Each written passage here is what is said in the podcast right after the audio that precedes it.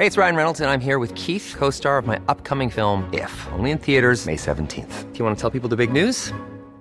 All right, I'll do. Sign up now and you'll get unlimited for $15 a month in six months of Paramount Plus Essential Plan on us. Mintmobile.com slash switch. Upfront payment of $45 equivalent to $15 per month. Unlimited over 40 gigabytes per month. Face lower speeds. Videos at 480p. Active Mint customers by 531.24 get six months of Paramount Plus Essential Plan. Auto renews after six months. Offer ends May 31st, 2024. Separate Paramount Plus registration required. Terms and conditions apply if rated PG.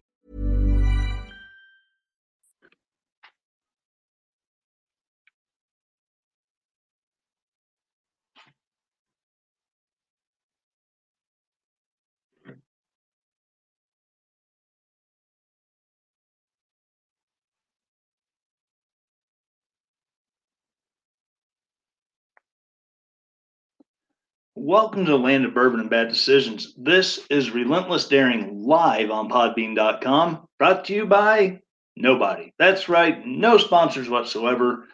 So if you would like to help support this live show, or if you're listening to the podcast on Apple, iTunes, Google Play, wherever your preferred uh, podcatcher happens to be, uh, you can always go to patreon.com slash relentless daring one and sign up as a patron today. And anything that you donate helps to maintain equipment helps to you know maybe one day buy some licensed music i don't know.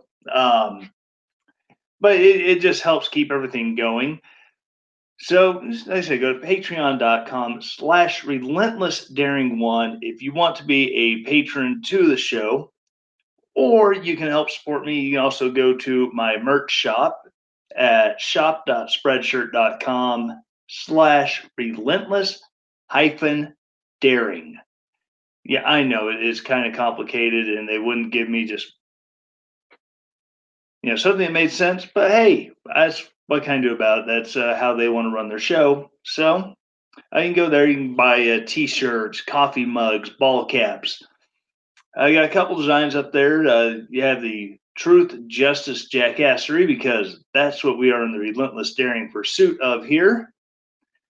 Or you can get the uh, get my flag logo. It's got the red, white, and blue with with the uh, RD logo there on the on the blue field. So so go there today, and all that helps going towards keeping this show going. It it literally pays my hosting fees for uh, being here on Podbean. So, again, thank you all for listening. Um, so it's been a crazy week. Um, today's episode, uh, we're really going to be looking at baby recipes and the hug heard around the world. Is uh, I, I think it's something really good to talk about because where where we are in the culture as far as the hug heard around the world goes, because there's so much that's made over uh, police violence or violence from police towards civilians, particularly black civilians. And I'm not going to come out and say every cop who has ever shot an unarmed black civilian is wrong. And I'm not going to come out and say every cop that has ever shot a white or shot a black civilian should be unpunished because they're obviously in the right or else they wouldn't have shot. But I'm more refer- more referring to the Amber Guyger case out of Dallas, where this off duty white police officer goes into what she thinks is her apartment, sees someone sitting there, gives some commands. He doesn't do what she wants, and she feels threatened and pulls her sidearm shoots him. Well, Turns out she was in the wrong apartment. And it cost Botham Jean, you know, he's an immigrant to our country, cost him his life. And it's absolutely horrible that this happened. This is my personal opinion and only my personal opinion. I believe that Amber Guyger was overcharged with charging her for murder um, because murder usually requires, you know, I don't know, malice. She would have had to intentionally go in looking to do harm to a person.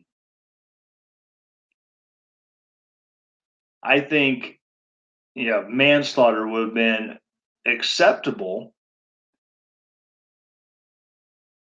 But, you know, this is the American justice system. It is what it is. She was charged with that.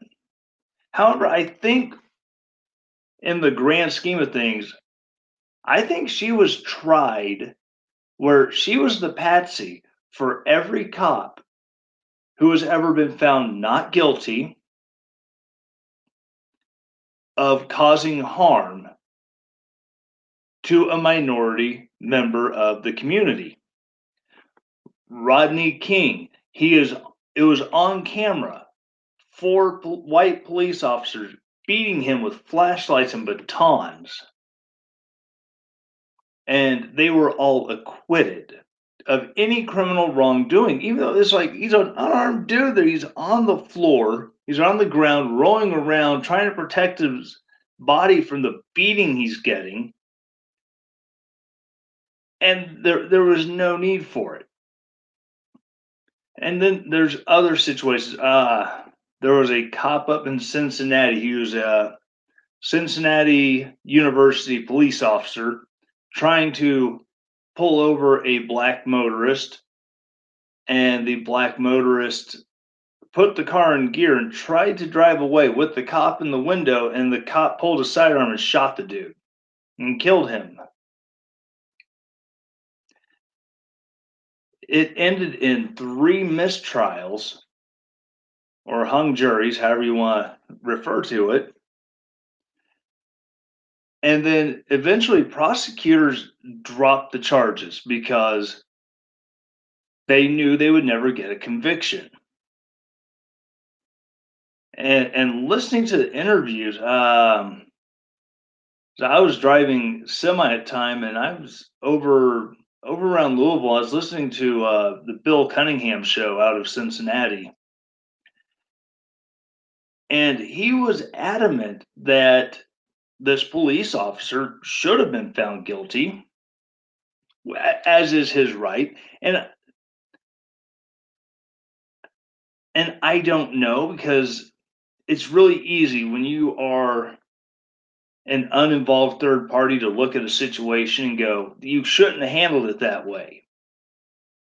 But when you're in that situation where you have the choice. Or do I need to use lethal force or not? Now, in the case of that Cincinnati officer, he had reached into the vehicle in an attempt to grab the keys out of the ignition when the driver put the vehicle in gear and started driving towards uh, those big concrete barriers on the side of the road.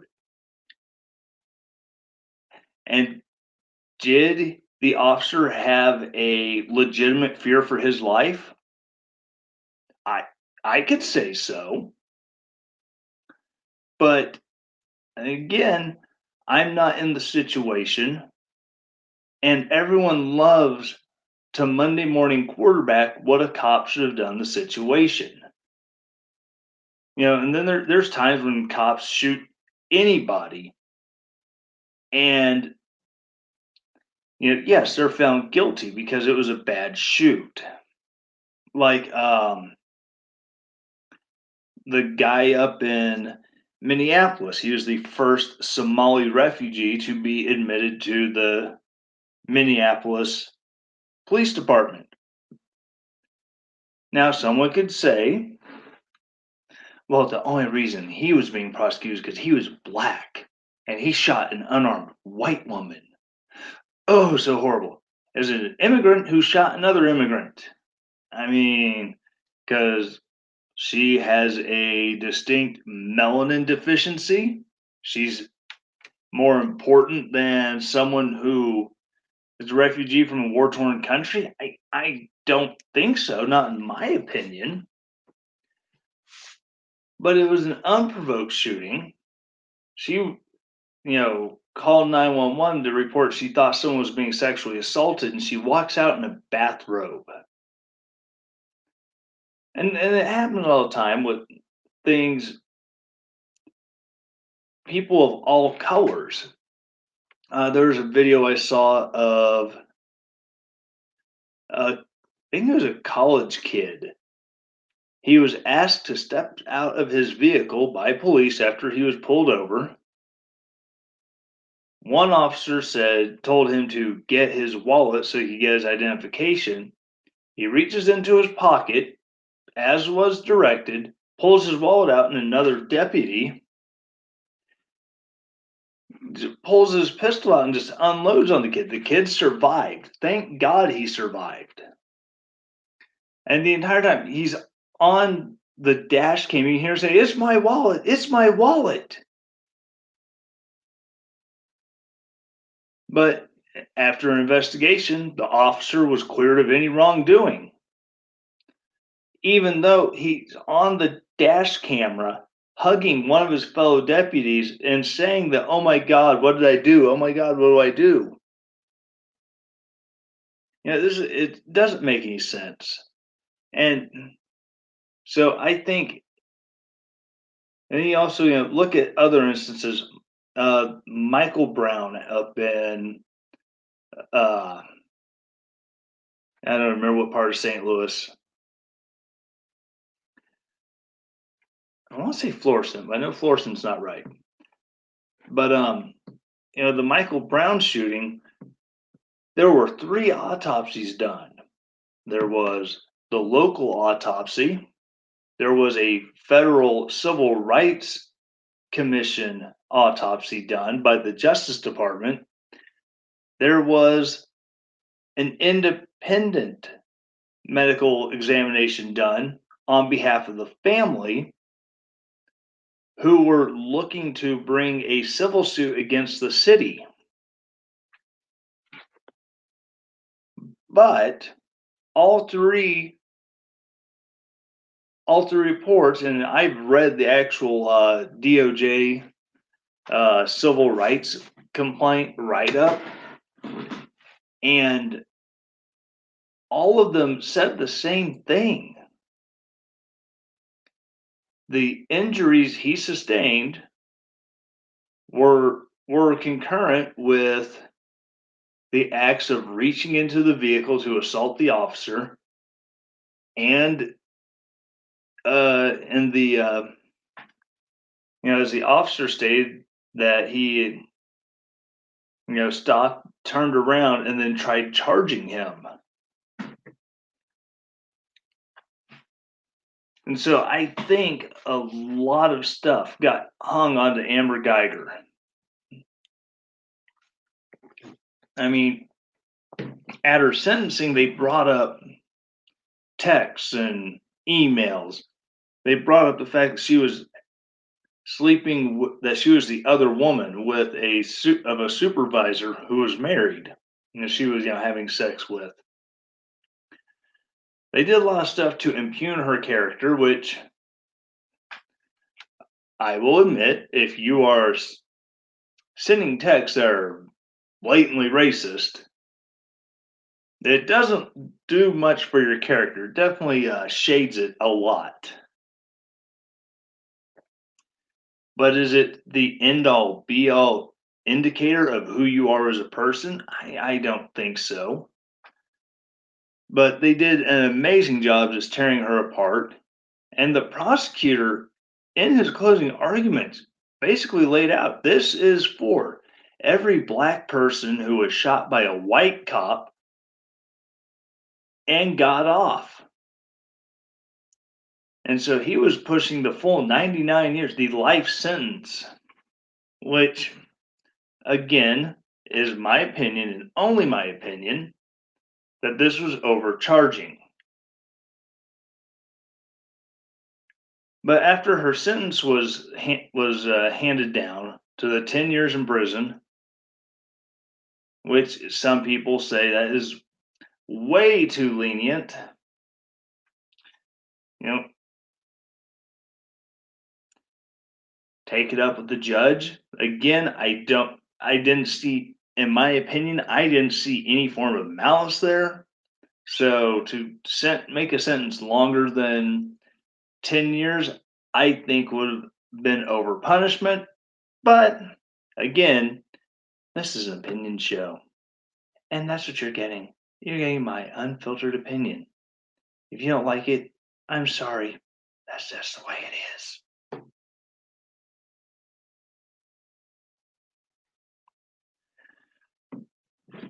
But then something crazy happened. After the sentence was read and they're doing the victim impact statements,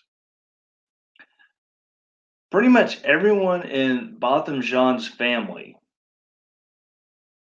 turned down the opportunity to speak and to address the court, and more specifically, to address the offender, in this case, Amber Guyger. And the one person who decided to speak was Botham Jean's younger brother, Brandt. And he had some serious um, some serious weight on his shoulders because you know there was feelings that he he was harboring that he didn't know if the rest of his family was and so he decided, yeah, I'm going to do this. And the trial was over.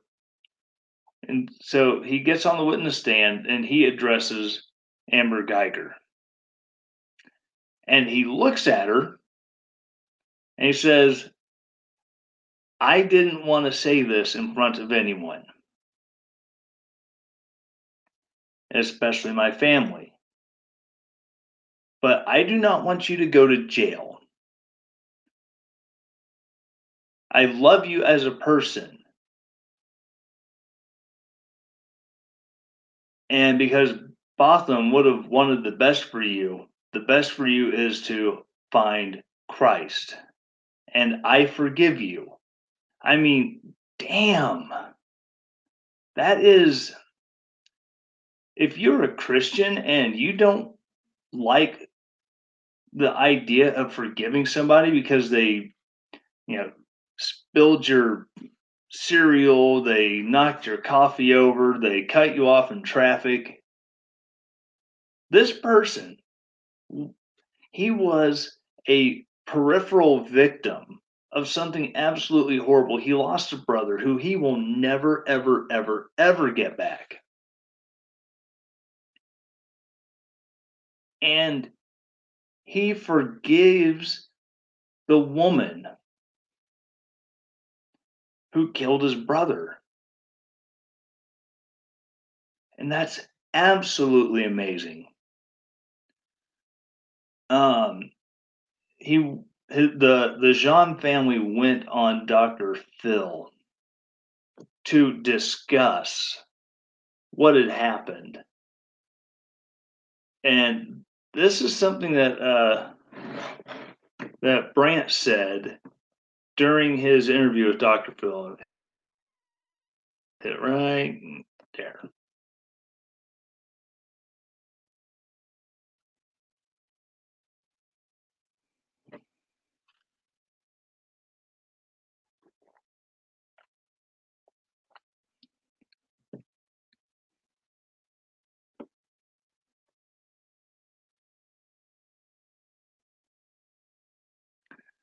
Yeah, so this was an, attention seeking thing, which I'm going to get into this in just a second after the break. But, um, you know, he thought the cameras were off because the important part was done. She was tried, she was sentenced, and he thought he was just addressing her. And you know what what's the simple definition of integrity? Doing the right thing when nobody's looking. He thought no one was looking other than who was in that courtroom. And for him to forgive her and then to hug her, oh my god. If you're a Christian and you weren't convicted about your inability to forgive people over little things, your heart is where Pharaoh's was just before the 10th plague hit when Moses was in absolute shock that Pharaoh was warned what his outcome would be. But Pharaoh said, I'm not scared of your God. To be able to not only forgive, but to hug and embrace and cry on the shoulder of the person who did such horrible, horrible things to you and your family. And that's Christ like love, pure and simple.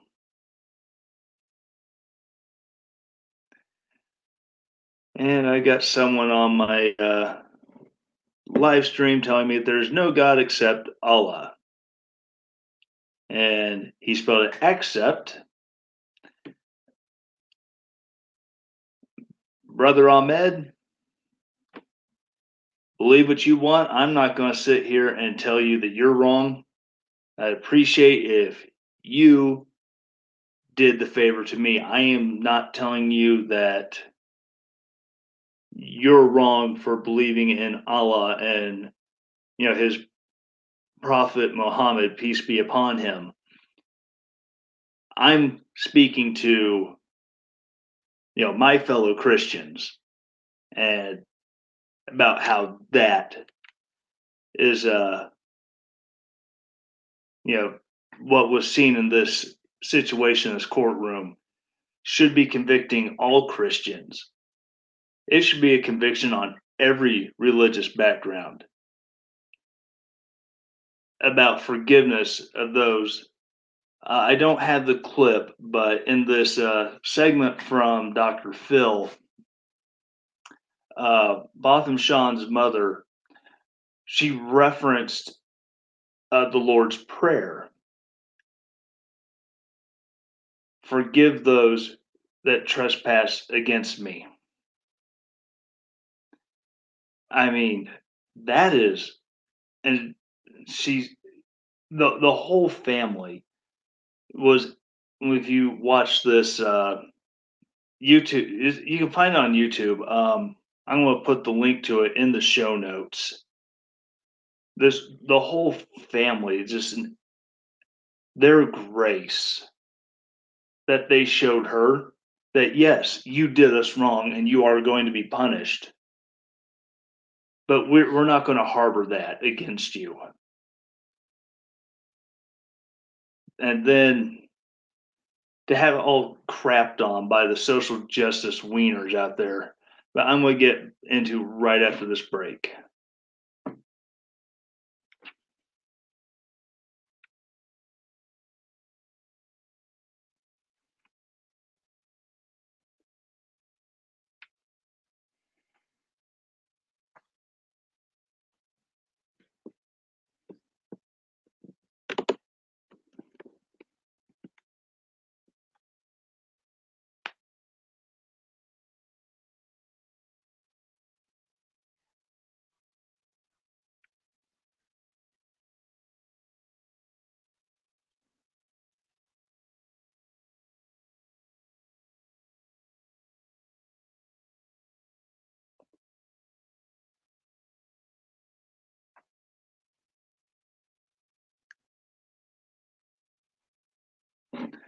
All right, so getting back into it. Um, like I said, it did not take but five minutes for the social justice crowd to come out and start attacking anyone who would dare say, look at this, this is amazing. Um, I've seen quote religious leaders end quote you know talking about how you know oh this is just you know your white privilege that you know of course the black people should you'll be forgiving you of everything you've done blah blah blah blah it's like dude i i really don't care about any sort of collective salvation because last time i checked collective salvation is not something that's biblical. Salvation is an individual thing. And if people are going to be, yeah, dealing with salvation issues, they need to find a religious leader who's actually going to be biblical in that. But um, but reading about it, uh, going through National Review, David French, yeah, a person who I have my issues with from time to time, but he's fairly straightforward and on the level. Uh, he had an article released yesterday. Uh, it's don't misunderstand the white Christian reaction to Brandt Jean's act of forgiveness.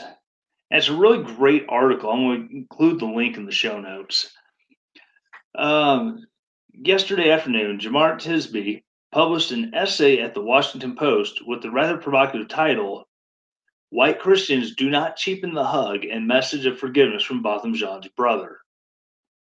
As is so often the case, the essay is far more interesting and nuanced than the title implies, which I want to take a break from this article and which I want to say I probably wouldn't have got past the first paragraph, but thank you, David French, for uh you know actually diving past it that is possibly one of the better things because he goes on to say some pretty interesting stuff. As is so often the case, the essay is far more interesting. Uh, blah, blah, blah. He makes two powerful and related points. First, when a black man is gunned down unjustly, the black community, and not just the man's family, feels real pain. Brandt Jean's act is thus a personal act, not one that can be imputed beyond him. And that is certainly true. And I agree, uh, especially with America's racial history. You know, any kind of killing like this or attack, the entire community does feel it. And I'm not going to say that, oh, that's a bunch of liberal bleeding heart bullcrap, because it, it's true. You know, when someone who is middle class, who has worked their butt off to get things they have, is attacked because you only got it because of whatever reason, but not through hard work. Yeah, it's it's an attack on on everyone uh, when Jussie Smollett was, a, you know, made the accusations that he was assaulted and the victim of a anti-gay hate crime. I understand why the gay community was pissed. I understand why the black community was pissed. Because here's one of us who's being made into the other. And it's a perfectly understandable sociological response. And so, and yes, I do agree that I do agree with the statement that Botham Jean's brother apologizing, or not apologizing, but forgiving uh, Amber Guyger is personal and is not being done on behalf of the entire black community of Dallas or of Texas or of the entire United States. It is simply an act. And diverging off this David French article, I know there was someone who was saying that it should have been personal. It should not have been televised. It should have been something that he, you know, arranged for a jailhouse visit and conveyed in private Well, and I played the clip off of uh, off of the Dr. Phil show from his interview where he said, "I thought the cameras were off. I thought it was just, you know, all the important stuff was done, and I needed to tell her this." But, anyways, getting back into the article. Second, Tisby emphasizes that Jean's act of forgiveness does not lift the obligation of imposing justice. And here there is some cause for concern. The jury justly returned a murder verdict. Again, as I stated, I don't necessarily agree with the verdict, but that's neither here nor there.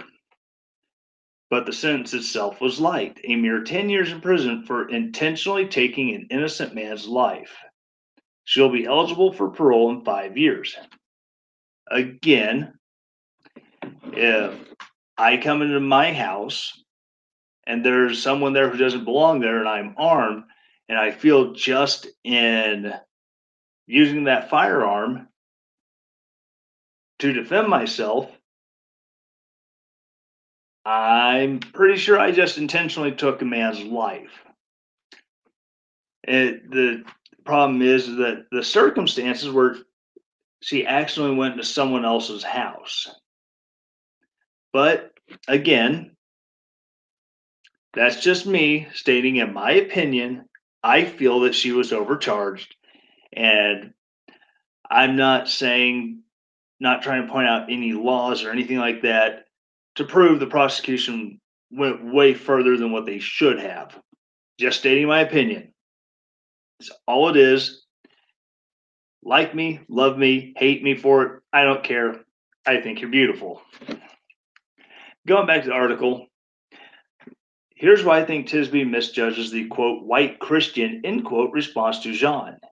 He writes this. Said, This is Tisby writing. A society built around white superiority is also built around the white innocence, an assumption of the intrinsic moral virtue of all white people and the purity of their intentions, regardless of impact. White innocence assumes black forgiveness. He also says this. Again, this is uh, Tisby writing. If white people expect all black people to extend forgiveness as quickly as Brandt Jean did, then they understand neither black people nor black pain. This is one of those collectivism things that I'm not a fan of. And normally, as soon as I get into collectivism, that's a reference to Karl Marx and a whining Carl sound soundbite playing, but I'm not going to do that today because of the topic that we're on. But back to the article. But I think both these quotes get the moment backwards. The moment went so viral not because forgiveness was expected or white innocence was presumed. The moment went viral because the guilt was so obvious and the rage so understandable. The moment went so viral because it was shocking. Brandt Jean demonstrated a level of grace that most Christians, white or otherwise, simply couldn't comprehend. And they couldn't comprehend it because the horror inflicted on his brother was so obvious and so thoroughly unjustifiable. And like I like I was saying earlier, seeing that it should have convicted Christians, it should have convicted Muslims, Jews, people of all religious walks, and even the the non-religious atheists and agnostics who you know maybe they understand they have problems forgiving people who have wronged them. And i think that's what the biggest thing was. Forget the social justice aspect of you know forget that aspect of it. It's the aspect that you know, normally you don't see forgiveness like this when someone's gone to prison for years. And here it, has been a little over a year since uh, Botham Jean was killed. but the family has already found it in their hearts to forgive them. Um, know, and the actual clip from the courtroom when Brandt said that his brother would have won what was best for her. Um, in the YouTube clip that I have of from Dr. Phil, Dr. Phil asked the family, Is this the position that both of them would have taken? And everyone, everyone said yes. If it happened to one of us, this is how he would this is how he would act. I mean, and that's absolutely beautiful that you know that family is so tight with each other that not one was like, no, no, no, no, this would be unforgivable to him. They all stood there and said the same thing. Yes, he would have wanted us to forgive her. He would have forgiven her if it had been one of us. And it's absolutely amazing. And there is just so much that we can learn, you know, from the situation.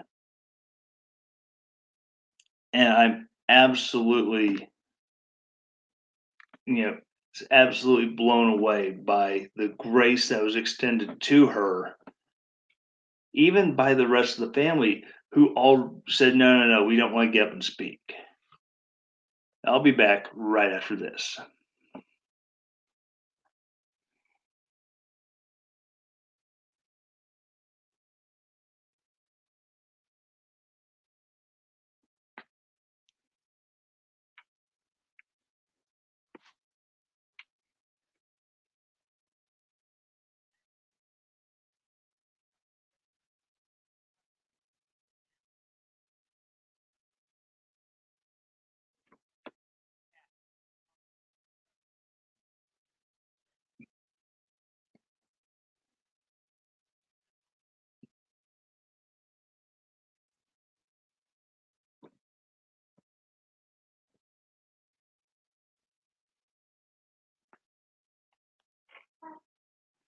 All right, getting back into it.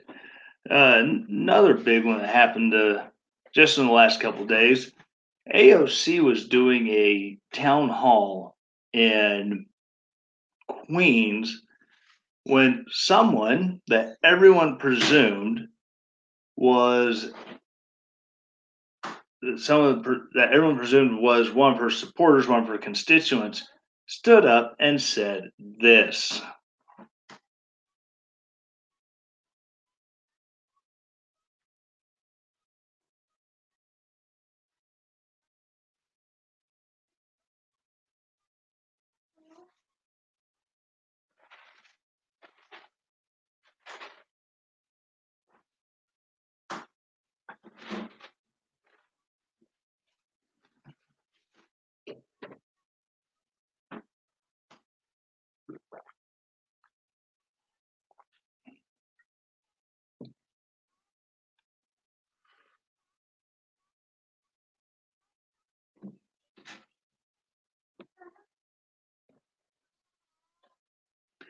Oh man, yeah. So we we got to eat the babies, which I don't know about you, but I like mine lightly roasted with a garlic butter herb sauce. Absolutely delicious. I'm joking. I don't eat babies. At least I don't think I do. There, there was that mystery meat they served in the army. God knows what was in there. It's probably Soylent Green. And as we all know, Soylent Green is people. But it, then the next day, uh, a friends group called LaRouche PAC claimed ownership of this stunt. If you want to call it that. And then a lot of people came out and immediately started attributing LaRouche PAC as being pro Trump. Well, I started looking into them and to the LaRouche movement. And it turns out not exactly right wing. In fact, their their founder, Lyndon LaRouche, spent years as a registered socialist. Hmm. Ran for president seven times as a Democrat. Their group has spent many times, spent many years being a uh, thorn in the side of Democrats and Republicans alike. They're an agent of chaos. They really don't care whose side they come down on. They don't care who they piss off, whose toes they step on, as long as they're getting their name out there.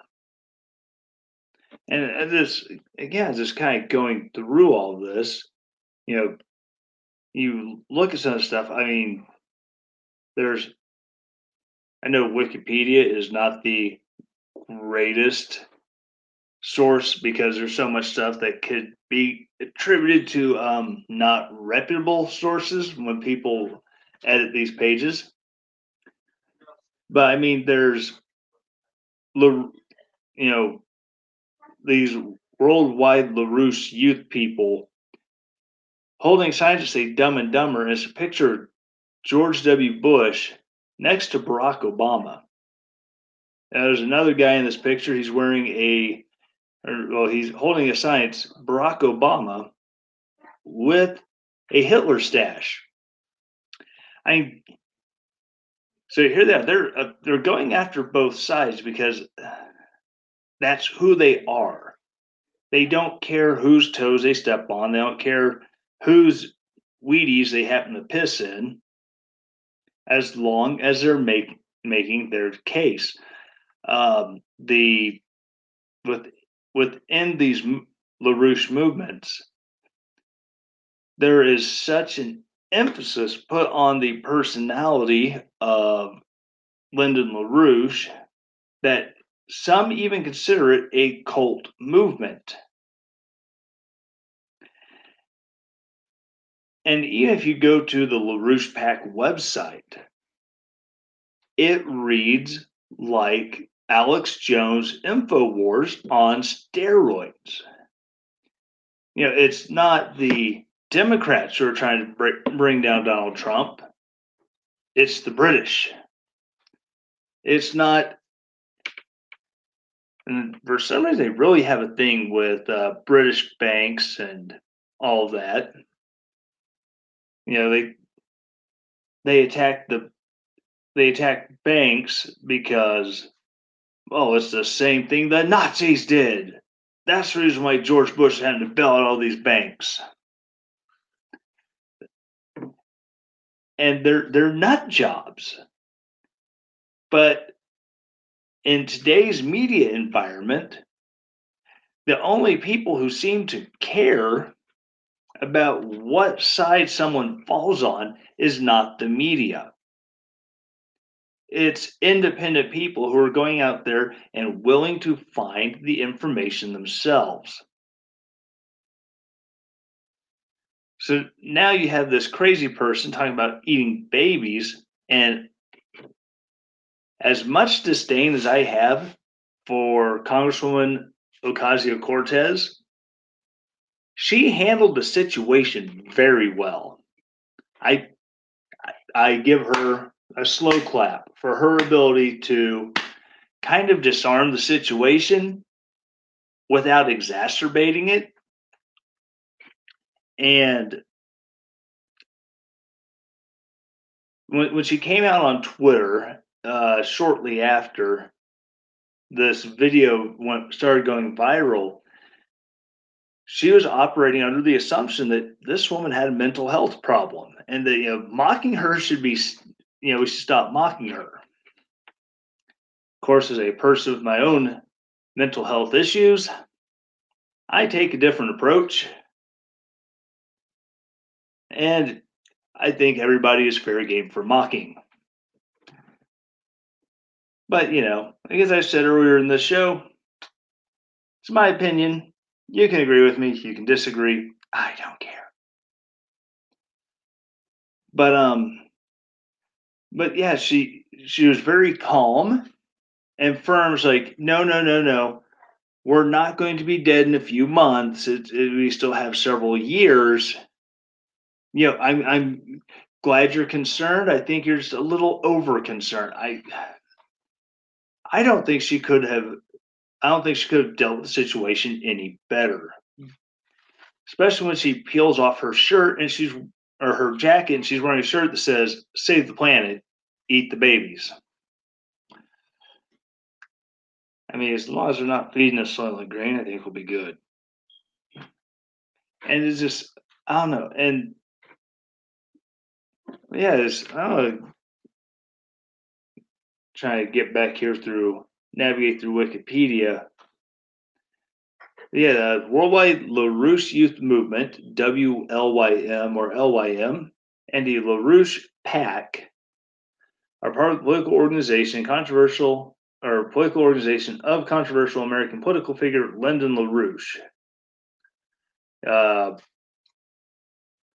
it's just absolutely nuts. Uh, 2004 article in University of California, Berkeley, independent student newspaper, the Daily California reporter David Cohn described the local chapter LYM as 30 college aged youths who spent several hours each day undergoing instruction provided by the LaRouche organization. One member, 23 year old Jason Ross, told Cohn that he had dropped out of Stanford University in his junior year to join the movement. Quote, We are in a complete breakdown of the financial system, and we know that. We can use our time in a more appropriate manner than going to school, end quote, he said. Cohn also talked to three other members who had all quit school to join the movement. I mean, like I said, really it's no different than what you know some of the other fringe political movements are putting out uh, the dsa the democratic socialists of america as wrong as they are ideologically with believing that our economy will be better off if it's you know you know, being managed and means of production are seized by the government. Whoa, there he is. I was wondering where, uh, where Paul would come in here on that. But yeah, but yeah, they, they they believe this stuff because they believe what other politicians are saying. You know, there's a pay gap. Well, if you compare apples and oranges, it seems that there's a big pay gap. If you take two people of this, of a man and a woman of the same line of work who have the same experience, the same time doing that job, they are paid the same. If you start breaking down demographics, you have, you know, single college graduate, you know, college graduate woman compared to a single college graduate man, majority of the time, the woman with a bachelor's degree makes more than the man with a bachelor's degree doing the same jobs. The part of the reason why men tend to make more money as a whole than women do as a whole it also has to do with the lines of work that men are more commonly going to do. You get a deckhand on a crab boat in Alaska and make $30,000 for a few weeks worth of work. And it's incredibly high risk. A storm comes up, a crab pot can knock you overboard, and after a few minutes in frigid Bering Sea water, you're dead. Versus, you know, if a, a woman is more typically going to go into, you know, nursing. A nurse is going to make considerably less money than a king crab fisherman on the Bering Sea. Granted, they may have the same time and experience for their respective jobs. they may have the same education. le- Well, the nurse probably has the higher education level. Let's let's not uh, delude ourselves too much. But there's just certain markets because of assumed risk, skill involved, yada yada blah blah blah. Men tend to gravitate more towards women tend to gravitate more towards other things, even the medical community. Uh, there are certain fields that are more predominantly women. Uh, lately, I think more and more women are becoming OBGYNs. To make sense, I would expect a woman to have better understanding of a woman's anatomy than myself when men tend to go towards the other more uh I don't know, more grueling medical things. You know, the the neurosurgeries, the cardiology, the you know, you know, thoracic surgery, stuff like that, where you know, more life, more life and death but like I said, I keep in mind I'm not looking at any kind of numbers on this. I'm kind of just spitballing off the top of my head. If I'm wrong, feel free to tweet me at Daring Podcast and tell me I'm wrong. But please, if you're going to tell me I'm wrong, please back it up. I don't mind being I don't mind being told I'm wrong on something. I would just prefer if you're going to tell me I'm wrong, actually show me. I'm more likely I'm more likely to go, huh, yeah, you're right. I am wrong on that. Ah, My producer calling me names, and that's sad. But um, but yeah, it's but yeah, yeah, the DSA and Bernie Sanders, Elizabeth Warren, they put out these things where you know income inequality, and then you know on top of it, they go into all of the uh, intersectionalities. You know, women, racial, sexual identity. They go into all of this and they use it to divide and conquer us and say they use you know what a CEO at Walmart makes versus a grocery bagger at Walmart makes. So like, well, if I'm running a multi-billion dollar generating business, I would hope I'm being compensated more than what 11 12 dollars an hour I, whatever the whatever the going rate for a Walmart bag checker is these days. You know, I this is not my full-time job. My full-time job is dr- driving trailers around a factory, backing them in the docks to get unloaded, pulling them out, yada yada, blah blah blah. And I stack a lot of barrels in said trailers. I make seventeen dollars. Uh, wait, wait, wait. Someone's calling me out on here. Nursing was a bad example. I was a male nurse, left because uh, fiscal rewards didn't match skill and danger. I had PTSD, addictions.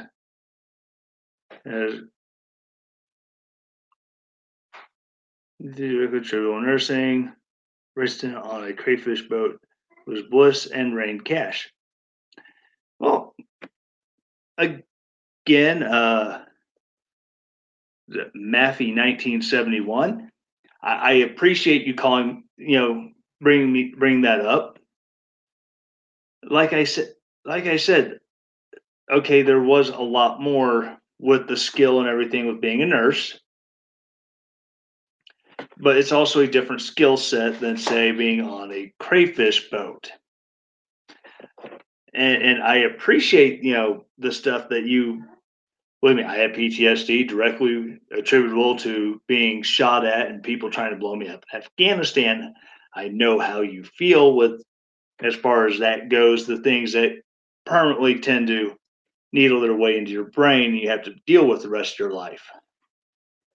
Part of the reason why when I got out of the army, I became an over the road truck driver so I didn't have to deal with people because my peopling skills were severely diminished. But again, thank you. This is, I actually do read my live uh, text coming at me on the screen in here. So thank you. I do appreciate you, uh, you know, you know, talking back to me. Follow me on Twitter at Daring Podcast. If you want to continue the conversation. But um, but yeah, they they use all these different uh ways to create uh, an envy war, to create covetousness. Well, it's not fair that they make more than their employees. Well, again, as I was saying before, uh, message popped up here. I drive I drive the yard truck and I stack whiskey barrels, sometimes wine barrels, depending on if they need help on those docks. I make $17 an hour. The CEO of the company that makes the finest wine and bourbon barrels in the world makes considerably more than me. Granted, he's also the fourth generation of that family to be running the company, but he also grew up in the plant, and him and his sister and his brother, they've all made their share of barrels.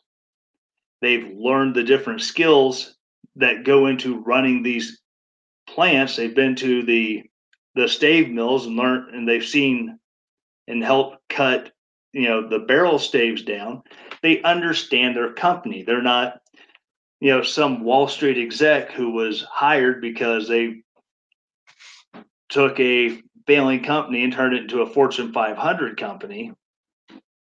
It's family. And because it's a family business they know it. I've been in a business where they got a new ceo who he didn't know anything about uh, about steel fabrication, but he turned around another business of complete different uh, of a completely different subset. So when they needed a new CEO, they hired that guy. And there's a reason I'm no longer with that company because I didn't like the way he was, the way things were going. That's the great thing about our economy that eh, if you don't like what you're doing, you can do it. You, if it all gets socialized, nationalized, then you start getting an area of you. Uh, you start getting yourself locked into jobs. It's a lot of problems people had with a lot of issues with manufacture in the Soviet nations. Is uh, whether it's you know, that was the Soviet Union, Venezuela. Once you lock yourself into a job, you try to leave that job, you've got it going against you because now you're no longer supporting the collective effort. You're trying to look out for you. And so there, and groups like the DSA want to try demonizing looking out for you why shouldn't I try to go to a job that you know pays me better? Why shouldn't I go to a job? It might not pay as well, but I've got better benefits. You know,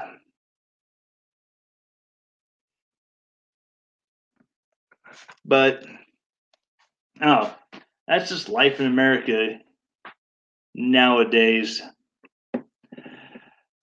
Oh man, well, it was interesting show today. It kind of went off on some tangents there. I apologize. Um, again, thank you all for listening. Uh, if you're listening to this on the podcast, please go to Apple iTunes, Google Play, iHeartRadio, wherever you listen to your podcasts at. And again, if there's a podcatcher that does not carry my podcast, let me know. You tweet me at Daring Podcast. Let me know what, what platform you prefer to use, and I will try to get my show carried on your uh, your preferred platform. But on Apple iTunes, go there. Four things. Subscribe. You subscribe, gets those numbers up, makes it easier for people to find. Number two, rate it.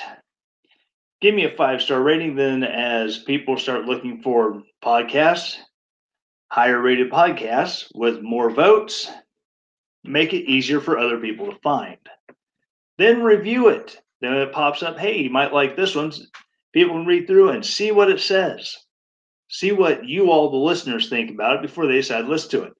And finally, share it.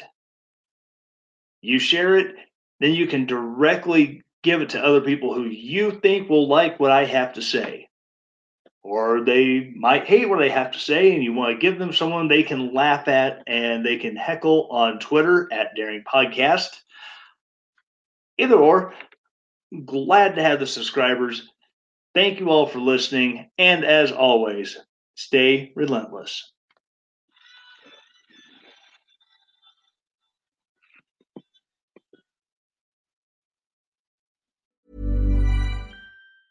Even when we're on a budget, we still deserve nice things. Quince is a place to scoop up stunning high end goods for 50 to 80% less than similar brands. They have buttery soft cashmere sweaters starting at $50, luxurious Italian leather bags, and so much more. Plus, Quince only works with factories that use safe, ethical, and responsible manufacturing. Get the high-end goods you'll love without the high price tag with Quince. Go to quince.com/style for free shipping and 365-day returns.